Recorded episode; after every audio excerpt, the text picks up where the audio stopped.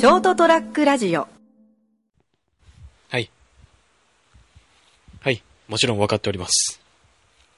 我々も早急に手を打たなければなりません。奴らを、あの悪を許してはならない。そう。勝手に人の唐揚げにレモンをかける奴らを。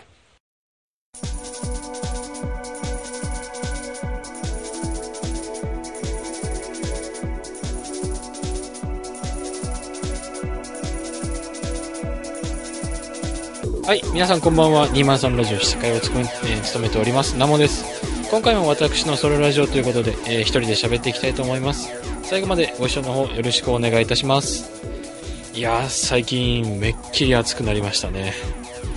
この間までずっと梅雨が入ってて、もう大雨大雨で、もう突然のゲリラ豪雨だったり、雷が来たりと、まあ、ずぶ濡れになって仕事をしてるような状態で、晴れるのはありがたいんですよね。うん、もう晴れる、晴れで、太陽カンカン照りで仕事するっていうのがですね、やっぱりどうしてもきつい。もう最近暑すぎますよね。気がついたら腕と足の色が全然違う。同じ人間かって思うぐらいもう真っ黒になって、うわー、筋汚れたねーっていう風によく言われます。もう、もうちょっと言い方あるんじゃないかな。焼けた人に対して。すす汚れたねって。いやもう明らかに汚ねえって言ってるじゃんって。もうちょっと言い方あるだろうっていう感じはしますけどね。あ皆さん、この天気でバダウンしたり、バテたりしてないでしょうか。まあ、今年は、えー今年はね、7月30日が土曜の牛の日ということで、みんなで、うなぎ食って力つけましょう。まあ、うなぎ食えるような状態じゃないかもしれないですけどね。さて、先,、えー先週の放送で、ガクがですね、えーリレー形式のやつということで、えー自分がついついやっちゃう癖みたいな、みんなが知らないような癖ということで、なぜか発表ということになりましたけれども、まああいつが人を見て妄想してるとはですね、いや、うん、あり得るな、うん。あいつ絶対心の中でなんか思ってるようなタイプだからな。まあそんな感じで、そうですね、私の癖としては、うーん、あ、あれがあるかな。私大体いつもですね、えー月曜日になると、えージャンプ買って、大体家に帰るんですけども、その時に、絶対ジャンプは一番下を取るですかね。うーん、まあ、立ち読みしてる人には絶対わからないかもしれないですけどね、えー買ってる側なんで、やっぱどうしても手垢とか汚れとか気になっちゃうんですよね。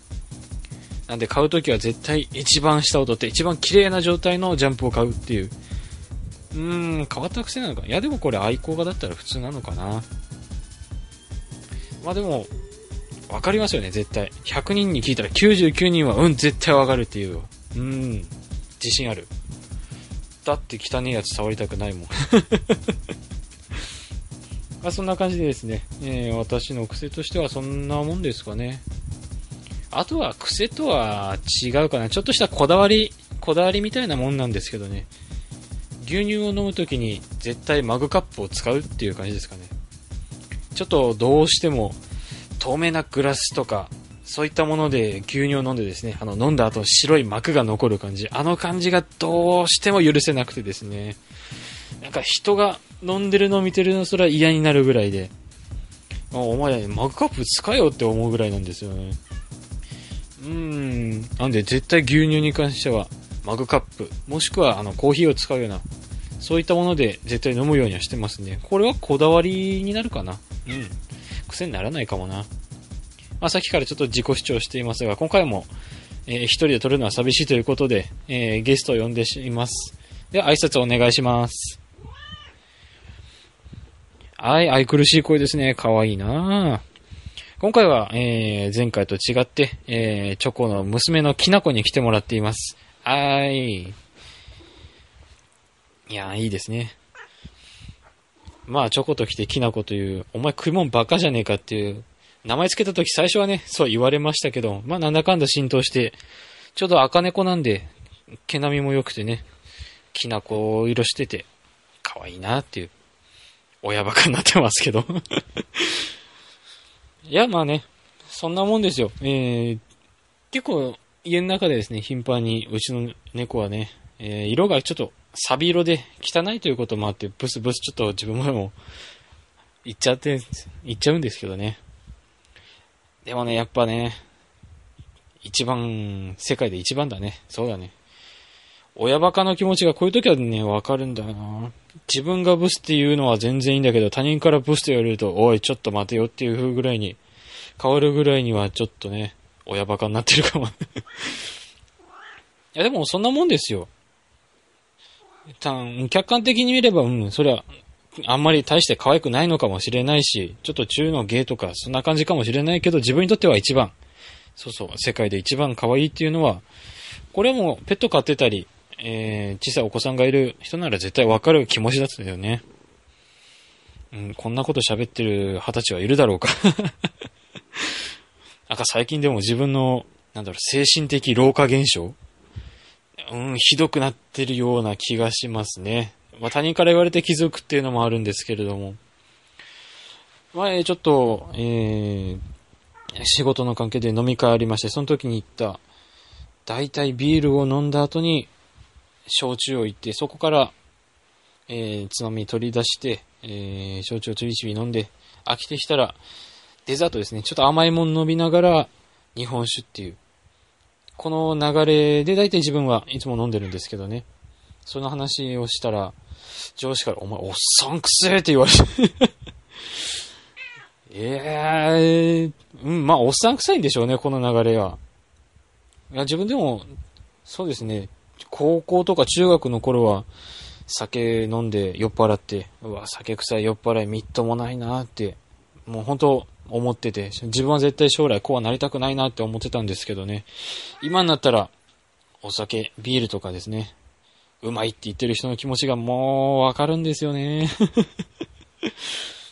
いやいやいや、だって家帰って一発目あの、キンキンに冷えたビールをね、どのようにカって流し込むとき、なんか普通は苦いとか思うんですけど、なんかね、すっきりするんですよ。今まで溜め込んでたみたいなものが、こう全部流れて一気に消化しているような、そんな清々しさがあるんですよね。だからね、のんべになっちゃったね いやー、まあ、そうですね。自分が仕事がちょっと建設関係ということで、そっちの飲み方の方も結構頻繁にありましてね。まあ、酒を飲む機会が多いということもあり、ちょっとハマってしまうのもありますね。えー、あんまり大きな声では言えないんですけど、健康診断に行って、まあ、他の部分はなんとか良かったんですけど、中性脂肪だけちょっと注意マークが出てて うーん、去年に比べたら明らかに多くなっているって。おー、これはビールの飲みすぎですねっていう風にも書かれてて まだ二十歳ですよ。あれですよ。まだみんながこう、大学の合コンとかで、ウェーイって言ってるような時期に健康診断受けて、中性脂肪危険かもし、注,、えー、注意してくださいみたいな表示をされてですね。家帰って、あんたちょっと控えなんねって言われた時のこの気持ち。この悩みは絶対30代で良かったんじゃないかなって思うようなやつですけどね。最近ちょっと控えております。まあそんな感じで、えー、私の最近としてはそんな具合ですね。まあ、そとこに、えー、大きな事故もなく健康には過ごしております。まあ夏の暑さで、バッテバテになってはいますけどね。1日に何リッターくらい水飲むかな。いや、だいたい1リットルの、えー、水筒にですね、えー、朝からお茶入れて持っていくんですけど、まあ見事に10時頃に空っぽになりますもんね。どっかから、現場のとこから氷持ってきたりして、それに水入れて、ああ、冷たい、うめえって言って、それを5、6回繰り返してんで、1日10リッターぐらい飲んでるんじゃないかな。まあでもそれがね、可能なぐらい、汗の量が半端ないということで、いやーもうすごいよ。座っていても汗がすごいもん。冷房ついてる中でも若干汗かいてるぐらいですからね。もう着替えないと、もうべっちゃべちゃの、ぐっちゅぐちゃの状態で、まあ一日過ごしてるような感じですもんね。いやでも皆さんそういう、何ですかね、自分の、こう、体の仕組みみたいなので、ちょっとした、まあ、他の人とは違うかなって思うところもあると思うんですよね。まあ自分の場合は今言った多感症もうじっとしてても汗をかくみたいな暑がりですね。まあ脂肪がついてるからとか、バカな人は言うんですけどね。絶対そんなことはないけども、まあ暑がりなんですよね。これは体質です。うん、絶対。なんで、うーん、他の人だとどうなんだろうね。まあそこら辺は、本人の悩みどころでもあるからあんまり深くは言わないしね。まあ、うちの額だったらね、足が短いをネタにして雑魚高えだろっていうのをね、自慢してるんですけれども。自慢なのかな自虐なのかなあいつは誇らしげに自分でいつも言ってますけど、俺と拓也はまあ、かわいそうにっていう目で見てるんですけどもまあそんな感じで、うーん、そうだな。さっき言った牛乳のこだわりみたいな感じですけども、皆さんにもやっぱなんかこだわりとか、自分は絶対これが、これだけ譲れないみたいな部分もあると思うんですよね。なんで今回リレーでは、そういったところを話してもらおうかな。うん自分が、えー、今撮ってるので、学を、えー、名本来て、次は多分拓也の場になると思うんで、拓也に、うん、拓也には、えー、自分なりのこだわり、なんか他の人とは違うような、まあ、ちょっと耳ちいかもしれないけど、そんな感じのことを話してもらおうかなって思いますね。まあ、次、拓也だったら、拓也よろしくということで、そうですね、他にこだわりといったら、あれですかね、絶対寝るときは仰向けで寝るみたいな。いや、でも今日本に住んでる日本人の、えー、99%はまあ寝るとき仰向けに寝るとは思うんですけどね。いるのかなうつ伏せで寝る人って。あれ苦しくないのかないや、どうしてもきついとかね、えー、もうこのまま倒れて眠りたいっていう時に、まあ仰向けで寝るっていう気持ちはわかるんですけど、どうしてもやっぱね、5分ぐらいしたらもうきつくなってくる。なんか息が苦しくなってくるんですよね。まあこれは俺が太ってるかとかそういうわけではなく、まあそんな感じで大体仰向けで寝ると思うんですけども、その時に枕に手を突っ込む人って何人ぐらいいるんだろうま あ何言ってるかわかんないとは思うんですけども、ちょっと寝る時にですね、大体左手は腹の上、右手は枕の下っていう感じでそんなポーズで寝てるんですよね。まあ他の人から見たら激極まれないような。でも枕の下ってひんやりしてて気持ちいいじゃないですか。あのなんかね、独特の、こう、マットレスと枕の間のあの涼しさ。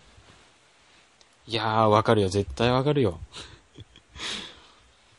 いや、日本の夏の代表と言ってもいいよ。あの枕の間の涼しさで手を冷やして、熱を下げるみたいな。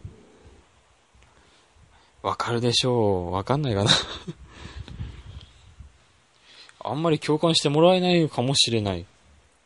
いやでも、そういったものはあるでしょう。ほら。例えば、寝るときに、なんだろう、よくあるのが、枕の下に自分の見たい夢に関するもの。まあ、例えば本だったり、写真だったりを入れておくと、その夢を見るっていうのは、なんか結構有名な話ですよね。えー、自分の見たい夢を見れる方法みたいな感じで。一回それ自分も試して、えー、ちょっと漫画の世界行きたいというまあアホな感じで 高校の頃やったんですけど、まあ見事に何も見れないですよね どうなんでしょう？夢ってよく見ますかね？あれなんか、ノンレム睡眠だったかな？ちょっと脳が起きてる状態で寝ているから夢を見るだったかな？あ、レム睡眠だったか。ノンレム睡眠が、えー、もう爆睡。完全に何にも考えないで寝る状態だったかな。そう考えると、どうなんでしょうね。自分結構夢見る確率が多いですね。だいたい昼寝してても夢見るぐらいで。うーん、まあほぼ毎日ですよね。一日起きとかにだいたい見たりするんで、夢の内容も結構多いのが、あれですよね。ふ、浮遊する？空を飛ぶ夢結構な頻度で自分の街を上空から見下ろすみたいな感じの状況が多いんですよね。いや、結構空飛ぶ夢に関してはみんな見てるとは思うんですよね。誰だって絶対憧れるもん。だって俺その夢見た前の日ドラゴンボール見てたし で、あれ飛び方とかですね。ちょっとこれ、前誰だったかな学科拓也にも話したかもしれないんですけど、ちょっと飛ぶ時がですね、えー、自分の中で決まってて、必ず坂に行って、全力ダッシュした後に、ジャンプしてクロールで空に飛ぶっていう変ですかね 毎回こんな夢見てるんで、もう俺の中では当たり前のようになってて。だいたいクロールで、こう、垂直、まっすぐビューンって早く飛んでいって、で、あ、上に行きたいなって思ったら、平泳ぎしたら、こう、斜めに上に登っていく感じでゆっくり上がっていく。そんな感じですもんね。あの感覚は、どうだろう。普通じゃないのかな いやでもやっぱ空飛ぶのは憧れるし気持ちいいですよね。自分も夢の中で空飛んでるけど、うーん、一回この間見た夢で空飛んでる時に飛行機にぶち当たるみたいな そんな不吉も、不吉な夢で見てたんですけども。あと多いのは、あれですかね。なんだろ、何かから追われていて、逃げられないみたいな。ずっと追いかけられてるけど、なぜか足もゆっくりしか、水の中で走ってるような感じで全然進まなくて、もどかしさをずっと抱えてるみたいな。あれなんか、心に悩みとかあった場合に見るらしいですよね。自分に問題とか、えー、そんな感じで、の、なんかモヤモヤが残ってる場合に、それから逃げている夢が、あの、走ってる夢の状態みたいなんですよね。これ誰だったかな？学から聞いたんだかな？確か。なんか夢診断みたいなので、そんなのがあるみたいですね。いやー、でも寝る時の体勢によってもあれ、内容変わってくるのよかな。なんかほら、自分が夢の中で行動を起こすことができる、明晰夢っていうのが、あれ一回も見たことがないんですよね。一回も自分の夢を自在にコントロールしたことがない。あれどうなんだろうな。意志が強い人ができるとか 選ばれし者の夢明晰夢かっこいい。だったら明晰夢っていうなんか、名前もかっこいいしな。一回は見てみたいな。あら、結構いい時間にもなってきましたね。うーん、でも今回喋ったことがほとんど夢の話と自分のこだわりの話っていうなんかふわふわしたものばっかだったですね。いやでも冒頭で言った通り、唐揚げにレモンかけるやつは許せない。いや、もう、かける人はかけてもいいんですよ。人のに勝手にかけるやつは絶対に許せないね。まあ体験談なんですけどね。さっき言ったあの会社飲み会とかで、勝手に人の唐揚げにレモンかけてくるんですよ。こう、ね、行為を剥き出しにして、やってやってやりますよっていう感じでね、わざわざかけてくるというあの時の顔の腹立たしさ。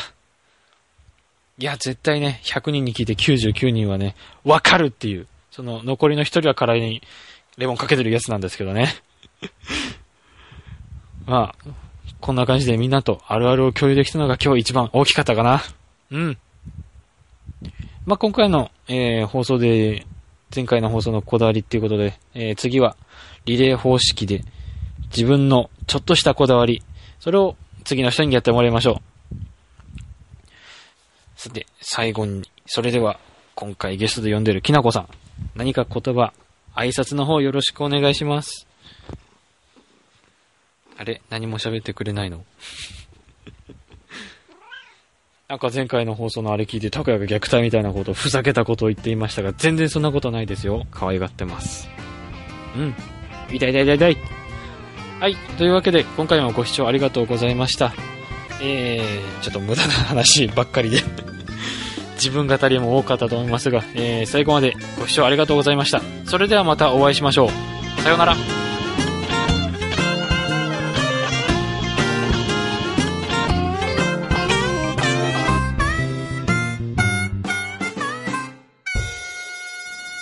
st-radio.com ショートトラックラジオ